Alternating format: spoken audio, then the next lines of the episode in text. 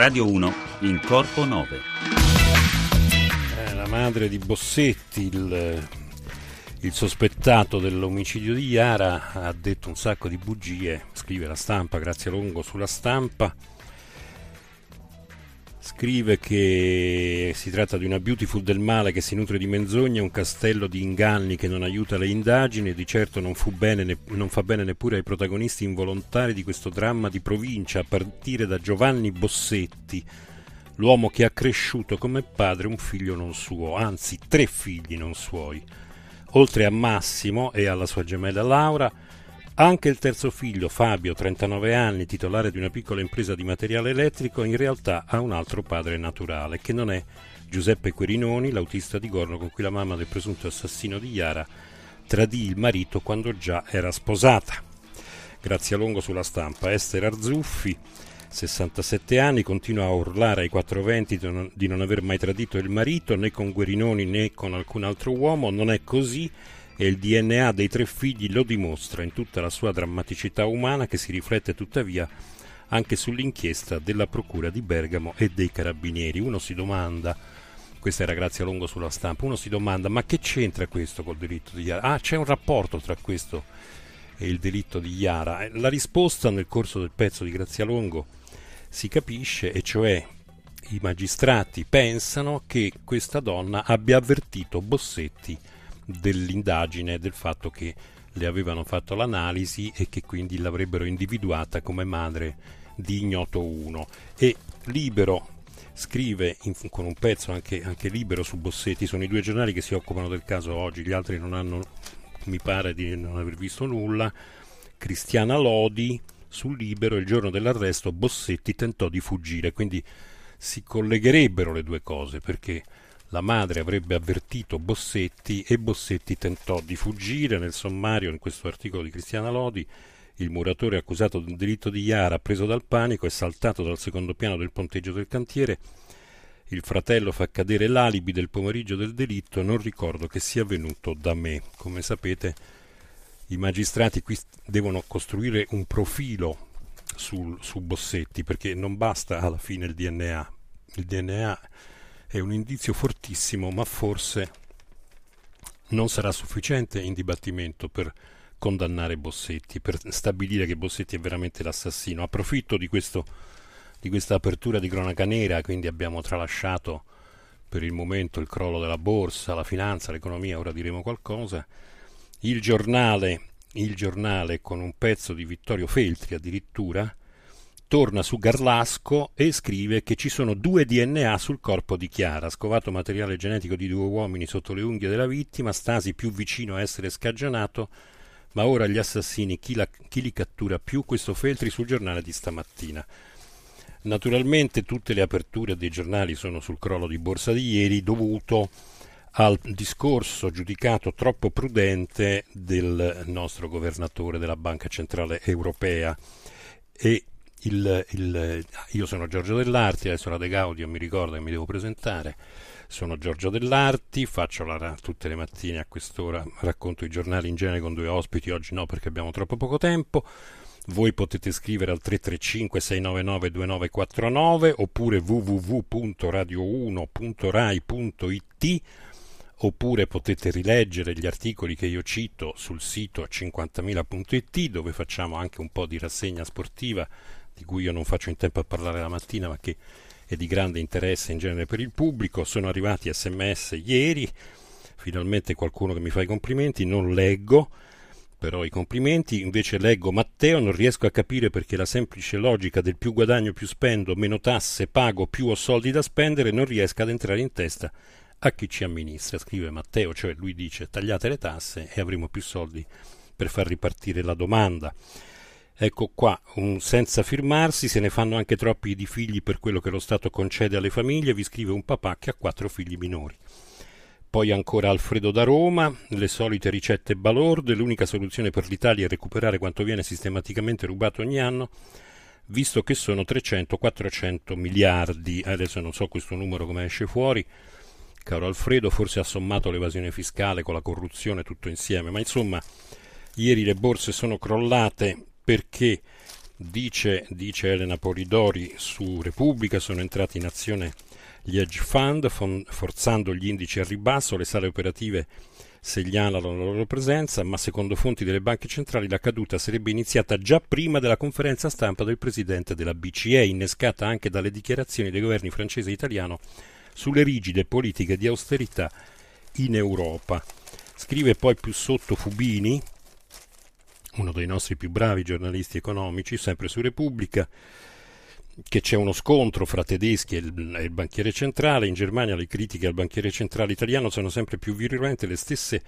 mosse dalla Bundesbank riflettono il clima del paese. Draghi viene accusato di muoversi di propria iniziativa, in particolare a inizio settembre il presidente della BCE avrebbe dato un annuncio senza prima concordare la mossa con i colleghi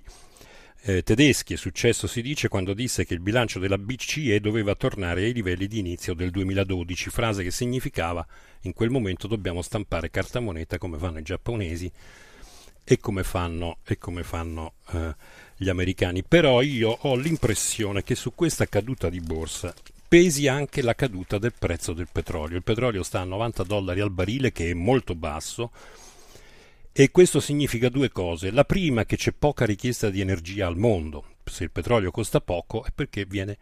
viene chiesto poco. Allora se c'è poca richiesta di energia vuol dire che c'è poca produzione al mondo. Quindi il prezzo del petrolio, eh, noi diremo istintivamente meno male che costa poco, ma in realtà quando scende denuncia una situazione di crisi importante e soprattutto ha una conseguenza pesante su una delle grandi potenze mondiali, anche economiche, anche finanziarie, cioè la Russia si sono fatti i conti sulla Russia e si è capito che se il petrolio sta a 115 dollari il barile, la Russia sta in piedi economicamente. Se il petrolio invece sta sotto questo numero ci sono problemi. Putin ha problemi anche con le sanzioni e quindi l'idea che la Russia possa avere problemi grossi certamente non incoraggia i mercati. Su questo io invito a scrivere, eh, invito scusate, a leggere il, il pezzo del Sole 24 ore che ha proprio su Mosca un, un, un focus di Roberto Bongiorni, Mosca si prepara al peggio e studia piani d'emergenza, quindi questo è un aspetto che non può essere dimenticato. L'altra grande notizia di oggi, per i problemi che suscita, per le polemiche che provoca, è il licenziamento in massa del coro e dell'orchestra dell'Opera di Roma, licenziamento deciso tutti d'accordo, ministro dei beni culturali, sindaco della città, consiglio d'amministrazione dell'opera. Questo licenziamento, come spiega il messaggero che ha dedicato due pagine a questo fatto, eh, si può fare attivando la legge 233 sui licenziamenti di massa. Come mai è accaduto questo? Ma la ragione, la ragione è che ehm, facendo scappare muti, dicono appunto Fortes e gli altri vertici dell'Opera di Roma, facendo scappare muti, si è provocata una, una, perdita netta di 4 milioni di euro perché c'erano quattro sponsor che erano pronti a finanziare la stagione, un milione a testa, e questi qui, quando hanno saputo che Muti non c'era più, hanno detto tanti saluti. Questo ha provocato una crisi irreversibile, secondo, sto, sto riferendo quello che dicono i vertici, naturalmente i sindacati sono di tutt'altro avviso, annunciano che ricorreranno, eccetera, eccetera. E, esempio, e, e, e, quindi, quindi, adesso questi qui, il 31 dicembre, eh, 182 persone, cioè 92 orchestrali e 90 cantanti del coro, si troveranno senza lavoro. È un fatto che non è mai accaduto prima nei teatri dell'opera, ma secondo me non è mai accaduto in nessuna impresa. Come andrà avanti l'opera? Vi sto riassumendo tutto quello che dicono 50 pezzi che sono usciti stamattina, beh, l'opera si aspetta che gli orchestrali e i coristi si costituiscano in cooperativa e quindi facciano un contratto con la stessa opera di Roma. A questo punto, essendo stati esternalizzati, come si dice con una parola non proprio elegantissima, essendo stati esternalizzati, non ci saranno più indennità, non ci saranno più scioperi, non ci saranno più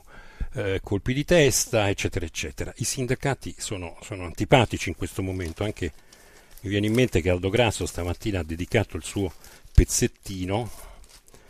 il suo pezzettino di commento televisivo, anche le iene azzannano il sindacato, è un momentaggio, la finta bionda Nadia Toffa è tornata bravamente a occuparsi della legge 564, quell'artificio che permette ad alcuni sindacalisti di ottenere una pensione integrativa pagando solo un mese di contributi. È tornata ad azzannare il professor Marco Nigi, presidente del sindacato della scuola, che usufruendo di questa legge, oltre alla pensione da insegnante, riceve 60.000 euro in più per aver preso uno stipendio di 8.000 euro negli ultimi mesi di lavoro del sindacato. Queste notizie si aggiungono a quelle uscite nei giorni scorsi, sul, in base alle quali il sindacato non applica l'articolo 18 in casa sua, quindi i suoi dipendenti ci esiste anche un sito di licenziati dalla CGL e insomma tutto questo non aiuta la battaglia sindacale in questo momento. Una notizia importante, ecco c'è anche la storia dei genitori bambini, eh. Treviso, è nato a Treviso un bambino da un padre di 12 anni e una madre di 13 anni, tutti i giornali hanno articoli su questo, in particolare il giornale l'ha messo pure in prima pagina e quindi questo è un altro dei fatti di oggi, naturalmente molte polemiche, dice il giornale che addirittura questa è la famiglia più giovane del mondo. Vi segnalo poi anche su Repubblica un pezzo di Goffredo De Marchis, il quale ci fa capire che il Partito Democratico ha tanti elettori, come dimostra questo 40,8% preso da Renzi alle europee, però a un crollo nei tesserati, in un anno persi 400.000 iscritti, il PD senza base solo 100.000 tessere, dati shock di settembre, in Sicilia, Basilicata, Molise, Sardegna e Puglia, il reclutamento non è praticamente partito, mentre aumentano gli elettori, nei 7.200 circoli la militanza langue. È la mutazione genetica del partito sempre più simile al modello USA c'è bisogno dei militanti, ecco qui potreste scrivere qualche cosa, 335 699 2949 oppure gda-vespina.com se volete scrivere a me. In podcast potete riascoltare questa trasmissione www.radio1.rai.it, potete rileggere i pezzi e anche pezzi che non cito, ma che ho giudicato che non ho fatto in tempo a citare, ma che ho giudicato importanti sul sito 50.000.it. Vi segnalo un articolo importantissimo di Moises Naim su Repubblica sempre, il quale fa il raffronto fra la domanda enorme di iPhone, nel giro di appena un weekend Apple ha venduto 10 milioni di unità del nuovo iPhone, un record, e la domanda e, e, e l'offerta anzi enorme che c'è all'improvviso nel mondo di cereali, perché negli anni scorsi c'è stata scarsità, i prezzi sono saliti e il mondo ha prodotto un sacco di cereali che probabilmente provocherà una caduta e un nuovo abbassamento dei prezzi, secondo un ciclo che è, è, è normale, diciamo, si è già verificato in passato, ma l'articolo è interessante, questo su Repubblica, perché ci fa capire il rapporto tra popolazione mondiale, crisi e, e la coltivazione del grano. Vi segnalo l'intervista a Totti, sempre su Repubblica vi segnalo pure la litigata di Berlusconi con Fitto, ne parlano tutti, ma in particolare c'è un pezzo di Tommaso Labatte sul farmacista e il pasticcere artistico di Pascale. Beh, sento la musica, vi devo salutare, grazie Stefano Siani, grazie Paola De Gaudio, 50.000.it, www.radio1.rai.it, 335 699 2949. Sono Giorgio Dell'Arti, vi do appuntamento domani mattina, buona giornata.